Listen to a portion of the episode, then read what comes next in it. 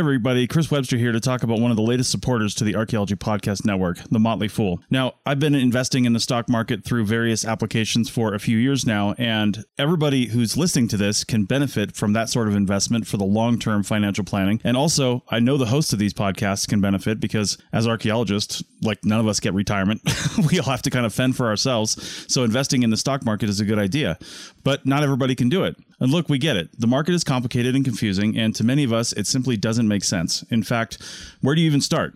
Take all of the guesswork out of it with the Motley Fool Stock Advisor. The Motley Fool has been around for over 25 years and has been spot on in recommending some of the world's most important companies before they hit the big time.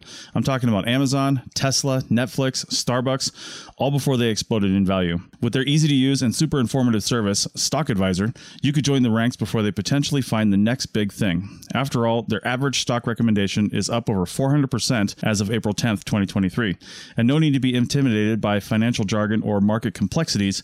As the name suggests, these guys don't take themselves too seriously. Now, finances, that's a different story. Their friendly and relaxed approach has helped over 700,000 people move closer to financial independence, all while beating the market and having fun. New members can access Stock Advisor for only $89 for their first year, a full $110 off the full list price. Don't sit on the sidelines and think about what could have happened. Visit fool.com slash APN to start your investing journey today. That's $110 discount off of $199 per year list price. Membership will renew annually at the then current list price. So again, check the link in the show notes of this episode. You're listening to the Archaeology Podcast Network. Hello and welcome to the Archaeotech Podcast, episode 200. I'm your host, Chris Webster, with my co host, Paul Zimmerman. Today's a compilation episode where we look back at the past eight years and 200 episodes. Enjoy this trip down memory lane with Archaeotech. Let's get to it. You are listening to the Archaeology Podcast Network.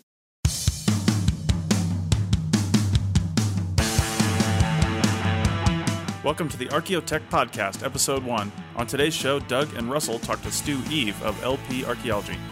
Visit the show's website at www.archaeologypodcastnetwork.com forward slash archaeotech. Now, on to the show.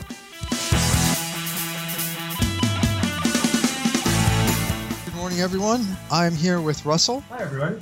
And we are talking with Stu Eve, who is from LP Archaeology, and he's going to be talking to us about ARC. Just to kick this off, Stu, can you tell us what ARC is? Sure. Well, ARC is stands for the Archaeological Recording Kit. So I guess at its uh, at its heart, it's really a, a database system which has a web-based front end which allows archaeologists to record information. I suppose that's that's the sort of succinct way is actually quite an important thing.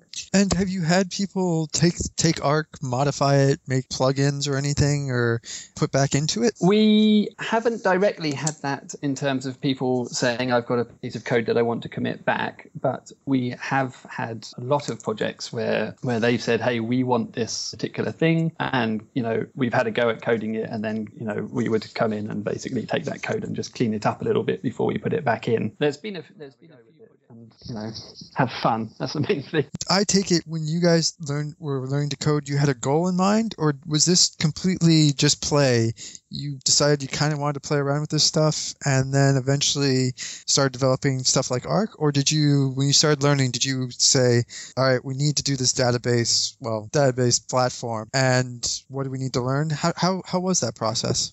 So, if you want the honest answer, Yes. I did some stuff on Access um, back in the day, and then we got a server, and we thought, oh well, what would be great is if we could do this on the web, because then we would be able to share this stuff with everyone, and every, you know, all the collaborators on the project could, could log in, and it would be cool. Uh, how do we do that? We kind of looked around a bit at some stuff, started just typing some HTML, and then guys, guy kind of came up one day and said, "Oh, I found this thing called PHP.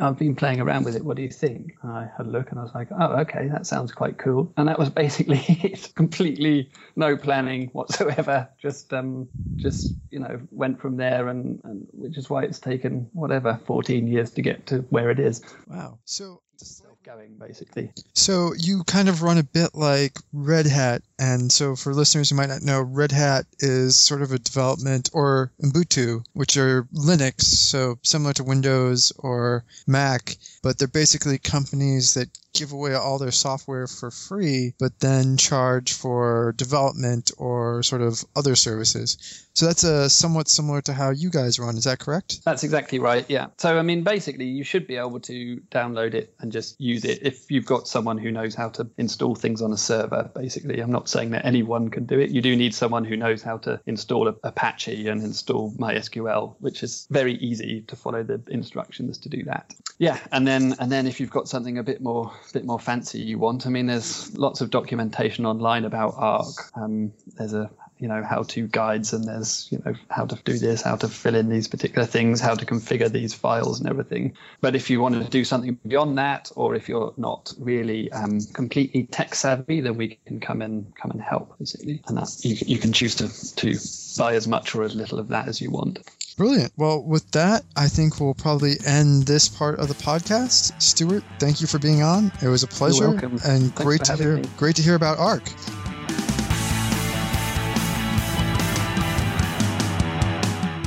Hello, and welcome to the Archaeotech Podcast. I'm your host, Russell Alleen Willems. Today on the show, my co host Doug Rocks Macqueen and I will talk with Lorna Richardson, a digital public archaeologist from the United Kingdom, about her research and work with outreach projects like the Day of Archaeology blogging event and much, much more.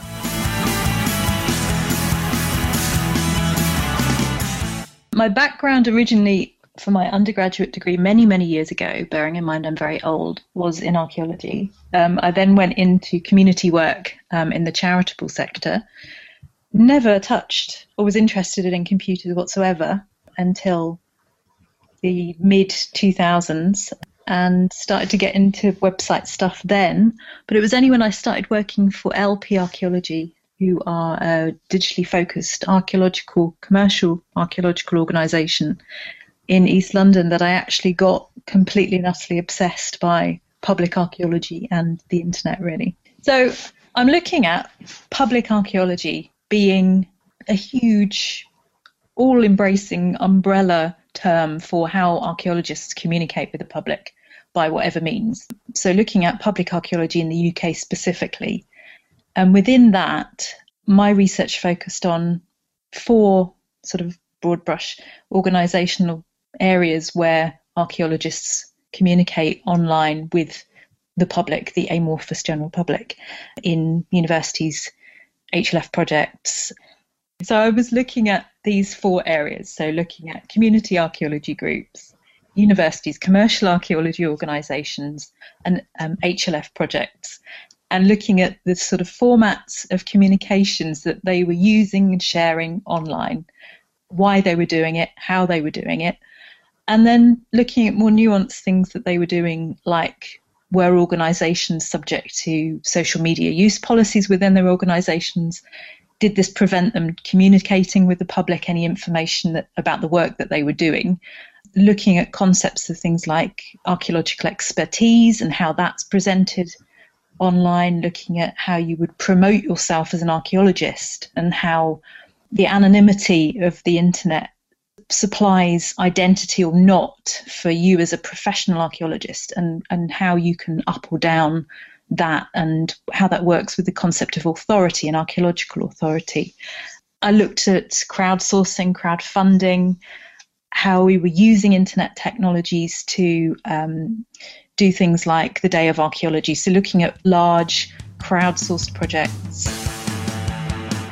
Welcome to the Archaeotech Podcast, Episode 8 for January 29, 2014. I'm your host, Russell Alleen Willems. Today on the show, Chris Webster and I talk with Chris Cameron of Field Technologies Incorporated. Hi, good to be here. Hey, me too. Good to be here. We're a technology company. We were founded by archaeologists for archaeologists. We provide te- technical solutions to situations in the field. And the whole idea is to let archaeologists do more digging and less paperwork. Our main product is a phase one shovel testing app called ArchaeoGen. Basically, what it does is it replaces your shovel test form on the front end. It's really designed to be productivity neutral in the field, though we have had positive feedback from people so far. And the real, uh, real values on the back end, because all of your data will be compiled together from everybody. Uh, you get nightly updates and all of your data comes in a, a spreadsheet format in Excel, which means that it's searchable, sortable, whatever. but Excel also plays really well with other software, so you can import it to ArcGIS or you know just plop it into Google Maps, whatever you feel like. You're kind of using the digital advantage to remove kind of the transcription backend that a lot of us have to do when we get back from the field with, you know, a big sheaf of grubby shovel test forms. yeah. So I, I. So Chris, I had a question for you about a little bit of the design process Mhm. with your application. Is this something that you went and just kind of said, "What's my dream application?" Being an archaeologist out in the field, or did you test it out with users? Have you gotten feedback on people using it across the different places you mean and you've sold the app to?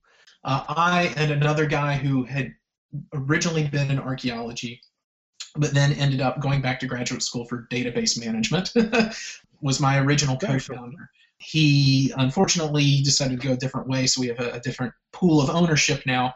But the the original idea was some years ago when we had worked together, we had said this would be great if we had uh, back then a, a PDA or whatnot. This was you know back in the days before tablets. Good old Palm Pilot.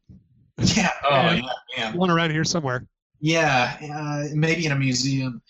The technology caught up, and uh, the fact that the GPS uh, in the Apple products, because it uses both GLONASS, which is the Russian constellation of satellites, and the US GPS satellites, which Android devices don't. Uh, it's one of the reasons. Apple. Uh, yeah, uh, well, there were a number of reasons why we went iOS only. That was one of them. Is that uh, it meant that we have a GPS that we can consistently get five meter accuracy, sometimes ten under bad cover. Though with Archaeogen, every single point, uh, every single shovel test has its own accuracy, horizontal accuracy. So if you get seven points that are out in Timbuktu and the rest aren't, you can determine if the person dug in the wrong place or if it was uh, bad data. If you get trash data, we want you to know. So that's the, one of the fail safes we put in. Another reason we use iOS, it's it's encrypted on you know, on the device. You know, the NSA was recently not very happy about that. We do secure connection to our server, which is secure, and then we use a, an encrypted file encryption for getting the data to our clients. So at every step of the way. Hello and welcome to episode 13 of the Archaeotech Podcast, iPads in the Field. I'm your host, Chris Webster. We're going to talk about using iPads in the hot northern Mojave Desert on an actual project with the people that are using them. They've never used them this way, and they've never used the software we're going to talk about either. It's a candid discussion of the technology and where it's going right and where it can improve. Let's get to the show. We're using Apple iPad Mini 3s with the Retina display and fingerprint security that should help identify the model. They're in a life-proof case, and the app or apps that we're using for site recording and for forms, using an app called Tap Forms for iOS. It's only available for iOS. The nice thing is you can create template forms, which I have stored on my computer, and I can just send those via email or message or whatever to the tablet, and then click on that, and it opens in TapForms and creates everything. So it's kind of amazing that way. I'm also using, uh, the other guys aren't so much, an app called iAnnotate, and I've got all my project maps. We've got a 30,000 acre project, and all of the little parcels are split up into one by one mile sections. And so each one of those, I've got overview maps, and then I've got a little section map for each different section that we're in that shows our, our particular um, project area for that section. So I'm using that like normally crew chiefs would write on their maps with pencils and things like that. And every few days, out here, it'd probably be every few hours, you'd sweat through that map and have to get another one. So yeah, this is an advantage, uh, definitely having that, uh, so I can draw on it and do all of my transects and stuff like that. Well, one of the biggest issues is because, and I mean, this isn't going to be the case everywhere you walk in the United States, but out here where it's like 110 degrees, like it overheats as you're standing in the sun, Mhm. and you got to actually worry pretty heavily about your shade and how you keep it out of the sun. Because the thing would just shut down, you're in the middle of a form, you're like, okay, awesome. Back to paper, Chris. No. any tablet with a glass screen is going to overheat quickly in just about any amount of sunlight, regardless of the ambient temperature. It help doesn't help if it's 110 degrees out, but even just sunlight on the glass at 85 degrees, it'll eventually overheat because of the way UV radiation Yeah, interacts exactly. with the glass. Exactly. So Uh, one of the things though is like when a new technology i don't see it as something that's going to replace every piece of paper i mean because I think I kind of see like a middle ground on this perspective in the way because like just even sitting at this coffee table here, Chris's, I see like you know six books in front of me, and it's not like digital information gets rid of every you know piece of paper that exists or the old form of technology. I mean, Yeah. like just the way that like you know we all have MP3 players, but sometimes we still get CDs and put them in a CD player. You know, like and though they I don't. phase out, yeah. well, you're an early adapter, but Yeah, yeah. you know, I mean, it's going to be a slow process. Well, and not I think well, let's go down step to step, um, somewhat of the convenience too. Um, Andrew was a, a big skeptic of the tablet early on, and I saw him just last week. Uh, finally, did you stop carrying your massive I, binder? I, I had a, a beautiful uh, little file box. Really, it was a clipboard that had a file box attached to it, and I'd I'd had that all set up with little tabs for every single form. And it was, it was a great failed. system, and and I'd, I'd learned it and kind of developed it over over the years of doing this, and it was a system that worked really really well for me. And I I was skeptical for a few days that we actually would never carry paper into the field, and I carried this this five pound object with me for for a good of week, stubbornness. and fin- finally gave it up. Which Yeah. you know, and and when you think about that, you know, there's there's less weight you have to carry with you. yeah, You know, there's, there's more less water you can carry with you. Yeah, probably. more water you can carry, or More cinnamon toast crunch. Yeah. maybe. more cereal. I think that's a bigger conversation. Hey, archaeology podcast fans.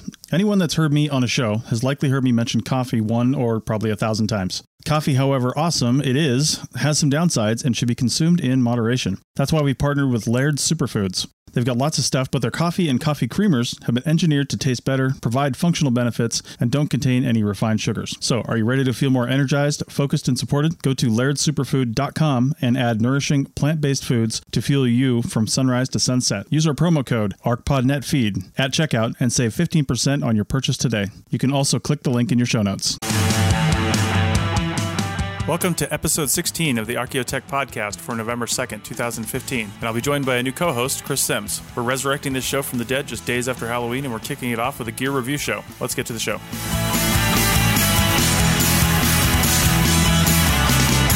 We've got Chris Sims. Yep, I'm also the uh, one of the co-hosts of a forthcoming podcast called the Go Dig a Hole podcast. You can also check it out on our blog, godigahole.com. Field power is the first thing we're going to discuss. This first one, I don't know if you're going to want to go and buy it or not. It's the ZAGG Sparq, and it's Z A G G S P A R Q. I think they took a page out of IKEA's handbook there. Anyway, it's the ZAGG Sparq 6000.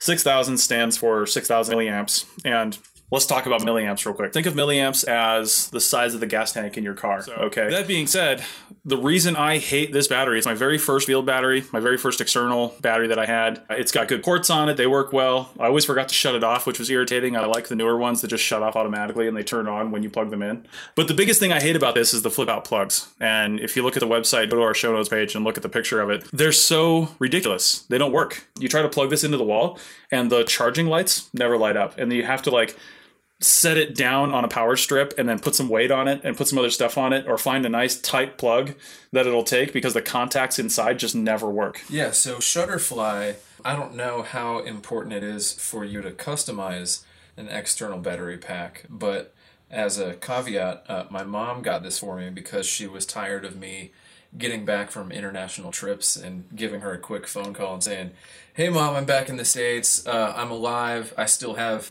you know, like eight hours to go before I'm home. My phone's about to die. That's all I have time up. But phone's dead. Gotta go." so she got me this battery pack that has a picture of me and my lovely partner Andy. So It's could- disgusting. he means adorable. but uh, you could go to Shutterfly and get probably this same picture on your battery pack. iMac, take us out with a binary solo.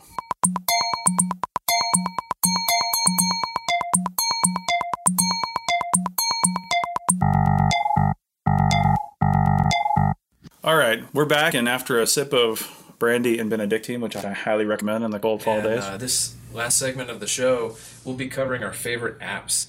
Uh, so I'll go ahead and get this one started off with uh, an app that I've used in the field and in my everyday life. It's really changed the way I deal with weather, which is one of our, uh, you know, constantly changing variables. This thing's called RadarCast Elite, and it's available on the uh, iTunes store, the App Store, for three dollars, two ninety nine. It is the most hands down accurate weather you can possibly get your hands on. It'll make Weather Underground and the weather.com apps just look like total garbage. I'm going to talk about one that I use a lot. It has radar and stuff, but really what I use it for is the push notifications. And this is called Dark Sky because it knows where you're at and it will give me a push notification on my watch and on my phone that says rain starting soon or drizzle starting soon. It'll even tell me that it's ended. You know, if I'm like sitting in the house and I want to know.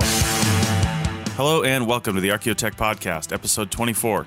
Today I interview Michael Ashley of the Center for Digital Archaeology and we talk all things digital site recording. Episode 24 is featuring Mr. Michael Ashley, co founder of the Center for Digital Archaeology. Michael, how's it going? It's going really well. We started the Center for Digital Archaeology back in 2011.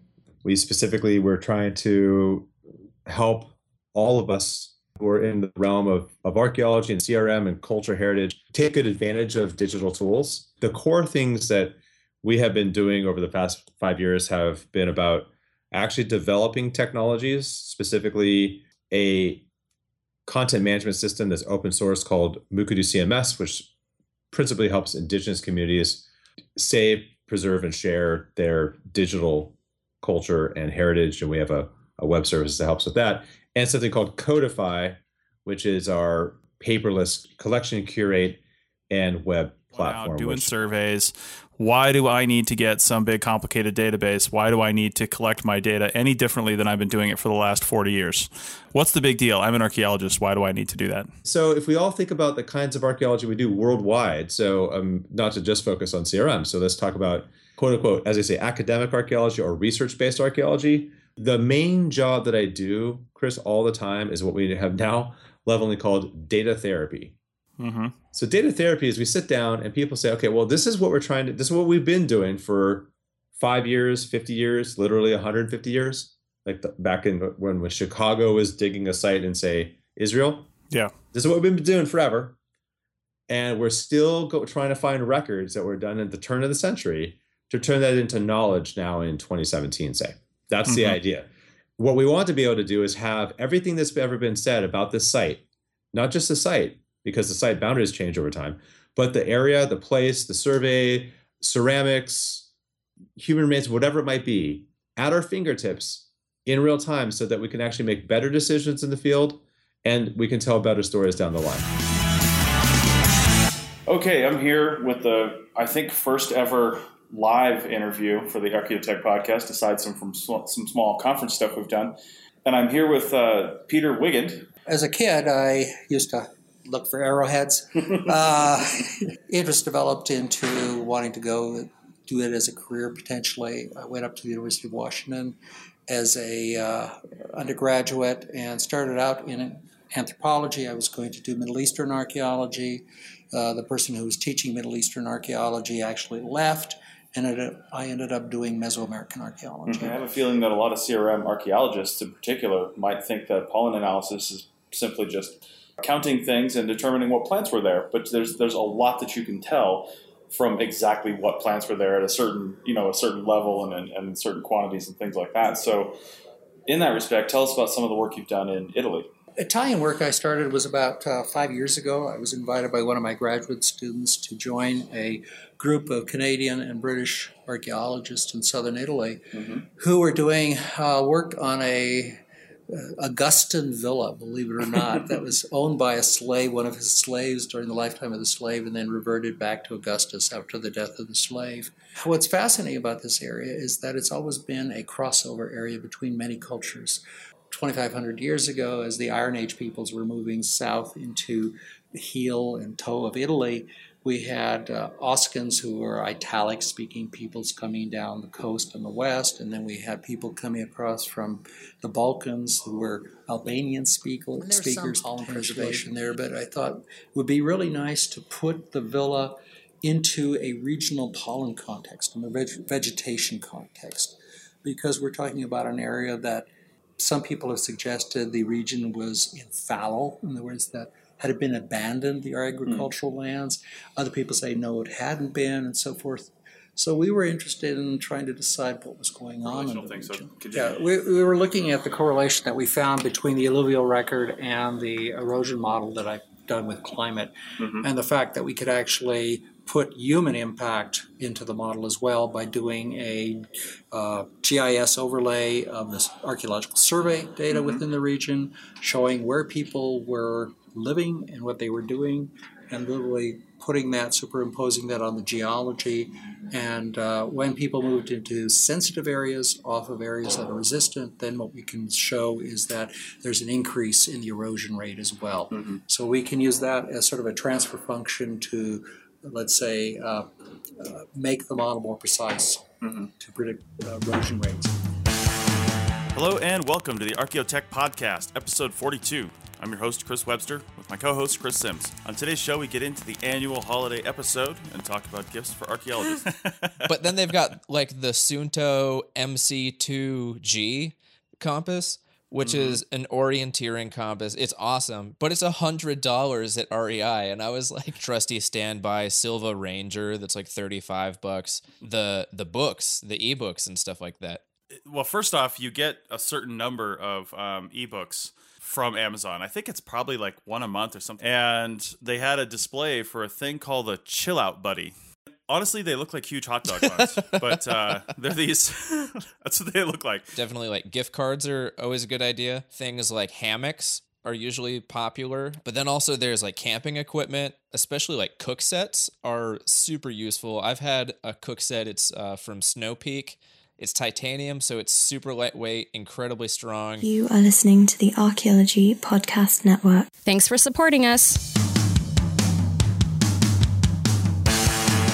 Hello and welcome to the Archaeotech Podcast, episode 56. I'm your host, Chris Webster, with my special co host today, Richie Cruz. On today's show, we talk about the Apple Worldwide Developers Conference and what it means or what it doesn't mean for archaeology. Let's get to it. Richie's a longtime uh, field tech, worked all over the country, a lot in the West here. He worked with me uh, a couple years ago in, in California. We're recording this on Friday, June 9th. But I think that's part of the problem with Apple, though. I feel like in the olden days, they used to be known as like if you were a graphic artist or a video Right. editor, but now you can do that on any computer. what we're looking at here is what's the easiest, simplest solution for a CRM firm of any size to set up. I'd rather buy something right out of the gate that doesn't need a lot of maintenance for a number of years, just works, and take that money and spend it on something else to bring it back to WWDC. But they showed augmented reality. There was Yeah. a big table sitting on the uh, stage, and then they were using an iPad Pro with a new chip in it that you can buy now today. Um, I've got an iPad Pro 12.1 inch, but it doesn't have the brand new chip in it. Yeah. Hello and welcome to the Archaeotech Podcast, episode 58. On today's show, I talk to the creators of WildNote, a form generation and field data collecting application. Let's get to it. Kristen Hazard and Nancy Douglas. Welcome to the show. So my name's Kristen Hazard. I'm the founder and CEO of WildNote. And WildNote came out of my work at an environmental consulting firm, actually. Probably about five, six years ago, I had started a software consulting company and at the same time became a principal in a small environmental consulting company. So I was kind of doing two things. And Through that, I actually ended up building a similar app for PG&E for all of their compliance reporting. So my background is really varied. I have a mechanical engineering degree from Cal Poly, and then from there I got a law degree. Nice. and then as I was waiting for my bar results, I got hired to be a programmer. All right. Well, Nancy, what's your uh, what's your story? What's my story? Well, it's nowhere near as exciting as Kristen's story. so, what I bring to the table for Kristen, I'm the sales director for Wild Note, and I love connecting with people and learning about what they're doing. And I'm just all it just always interested in learning something new. Yeah, and between hiking, drinking, and report writing, it's hard for archaeologists to get anything else done. So, what's your grand vision for this? We'd like to revolutionize environmental compliance monitoring and reporting basically. That's the big big picture. And Mhm. what we see is a lot of these paper based processes. So paper out in the field then then bring it into word and then maybe turn it into pdf and then maybe email it to the appropriate stakeholders. All of it sort of whether it's digital paper or real paper these inefficient paper based processes. And we see that wow we could go electronic from beginning to end right? So Mhm. digital field data collection back at the office editing through the web app it's still in a uh, relational database and easy to edit and easy to have everything in one place. And then eventually exporting to these various agencies and stakeholders electronically as well, creating massive efficiencies, less hassle, headache, that sort of thing, and hopefully saving everybody money, which everybody can get behind environmental compliance being more efficient and less expensive. Feel free to go onto wildnoteapp.com and try it out. We would love to welcome you into the WildNote family and to get your feedback on how we can make this the very best tool for this um, particular group. Welcome to the Archaeotech Podcast, the show where archaeology and technology come together.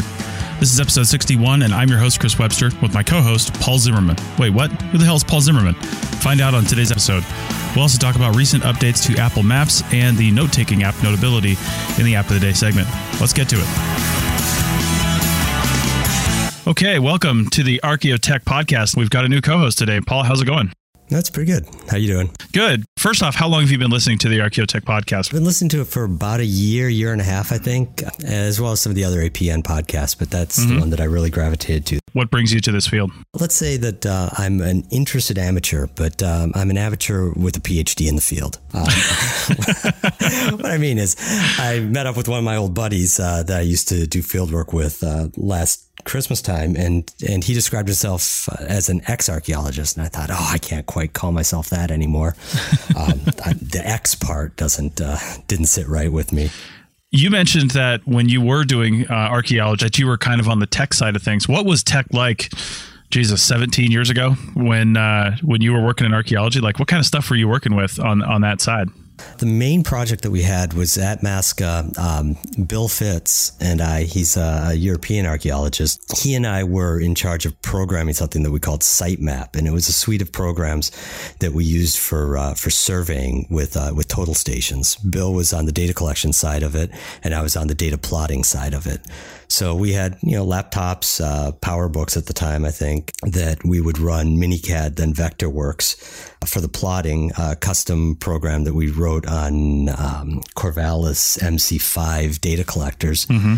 And basically, we'd set up with these total stations and uh, and map in entire sites or map in objects found in trenches or whatever was necessary for the given site. On today's show, we explore the possibility of remote working in contract archaeology. Believe me, it's possible. So, dump the office and let's get to it. Because I do a lot of network admin, I have to frequently stay up late at night when something goes kablooey and remote in and do my work on our servers as if I were physically at the space, but when I'm actually sitting up in the living room.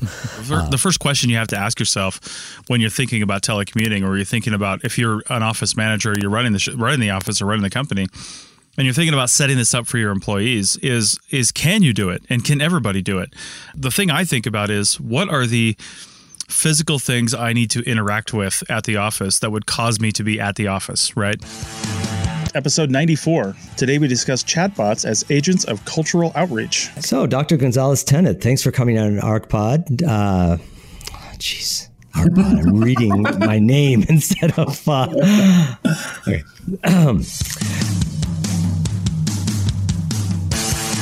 episode 104, I get the joy of interviewing Dr. Edward Gonzalez Tennant. Episode 108. Today we talk to Simon Young of Lithodomos VR. Hello and welcome to the Archaeotech Podcast, episode 113. Today we talk to Zach Beier about his work in Jamaican archaeology. Hello and welcome to the Archaeotech Podcast, episode 124. Today we discuss working remotely and the impacts of the coronavirus and the impending zombie apocalypse on archaeology. Let's get to it. Hello and welcome to the Archaeotech Podcast, episode 130. Today we talk computational archaeology with Dr. Isaac Ullah. Let's get to it. Hello and welcome to the Archaeotech Podcast, episode 132. Today we discuss incorporating archaeology into gaming with guest Amanda Gomez. Let's get to it. Hi there. Welcome to the Archaeotech Podcast, episode 149. This is your host this episode, Paul Zimmerman. And uh, today we have a special guest co host, Eric Olson. Uh, we're going to drive this right off the tracks, I'm sure. But uh, today's conversation, if, you've been, if you're a regular listener, this is episode 149. The previous episode, 148, Eric was our, uh, our guest how do you deal with actually starting on tech? Because so many of the different tech kind of projects that you see what you see is something that somebody has gotten to a certain point at that they're, that they're very adept at. And so that, that barrier to entry, you look at it and you think, oh, I could never do that. And it's yeah, daunting. I'm just thinking about technology and how we can get people to be less scared of it and more willing to learn how cool and efficient it can make your workflow and make research better. Hello and welcome to the Archaeotech Podcast, episode 168. Today we discuss Paul's recent trip to Iraq and his experiences doing drone photogrammetry while he was there. Let's get to it. Hello and welcome to the Archaeotech Podcast, episode 171. Today we discuss archaeological radiography with James Elliott. Let's get to it. Hello and welcome to the Archaeotech Podcast, episode 172. Today we talk to Dr. Cora Woolsey, the founder of Archaeosoft and creator of the field data collection application Stratum. Let's get to it. Hello and welcome to the Archaeotech Podcast, episode 175. Paul's in Iraq, so today I talk to Brian Fritz, inventor of a mechanized archaeological digging machine called Paleo Digger. Let's get to it. Hello and welcome to the Archaeotech Podcast, episode 181. Today we discuss the gamification of education with JD Calvelli. Let's get to it. Hello and welcome to the Archaeotech Podcast, episode 183. I'm your host, Chris Webster, with my temporary co host, Edward Gonzalez Tennant. Today we talk about what Ed's been up to lately and where he's going next fall. Let's get to it. Hello and welcome to the Archaeotech Podcast, episode 186. Today I bring on a guest to talk about field safety tech. Let's get to it. Hello and welcome to the Archaeotech Podcast, episode 197. Today we talk to Chelsea Colwell Pasch about a mechanical auger for archaeological prospection that she invented. Let's get to it. All right, Chelsea, welcome to the show. Thank you so much, Chris and Paul. I'm so excited to be here. I expected you to say longtime listener, first time interviewee, just because, you know. Absolutely. I am uh, just fangirling here and uh, really just really excited to be here. I, I listen to you guys all the time. I have a commercialized apparatus that uses an encased auger using Archimedes screw that I apply for archaeological prospection for probabilistic sampling, so or test pitting on a grid table. Mm-hmm. So if the sediments are deeper than 1.2 meters, I can't convert that for you. I am so sorry. Uh, I am metric all the way. Uh, but that's if we feet. Can't, yeah, it's 11 feet. If we can't, yeah, I don't think it's 11 feet. Um, it, You're right. It's not 11 feet. wow. It's three Um, feet 11 inches. I didn't read the whole thing. Yeah, three Okay. feet. it's almost four feet. So really deep, consistent. That's another wonderful thing about this is every test pit is literally the same size. Mm, every yeah. test pit. There's not going to be a variation between, you know, Jimmy and, and Bob who mm-hmm. dig 50 centimeter test pits, but Bob's is 55 and Jimmy's is 37. But, you know, we're going to get a really consistent probabilistic sampling grid. Hmm. Or the shapes where one's a bathtub and one's a point, right? Some people can dig good holes and some people can't. That's right. And you have you always have that one tech that just takes so much pride in their work that you could you could literally, you know, put that their test pit on the cover of your of your report. And then there's the other guys who are just like, like you don't know if they were trying to No. bury a body over the weekend or like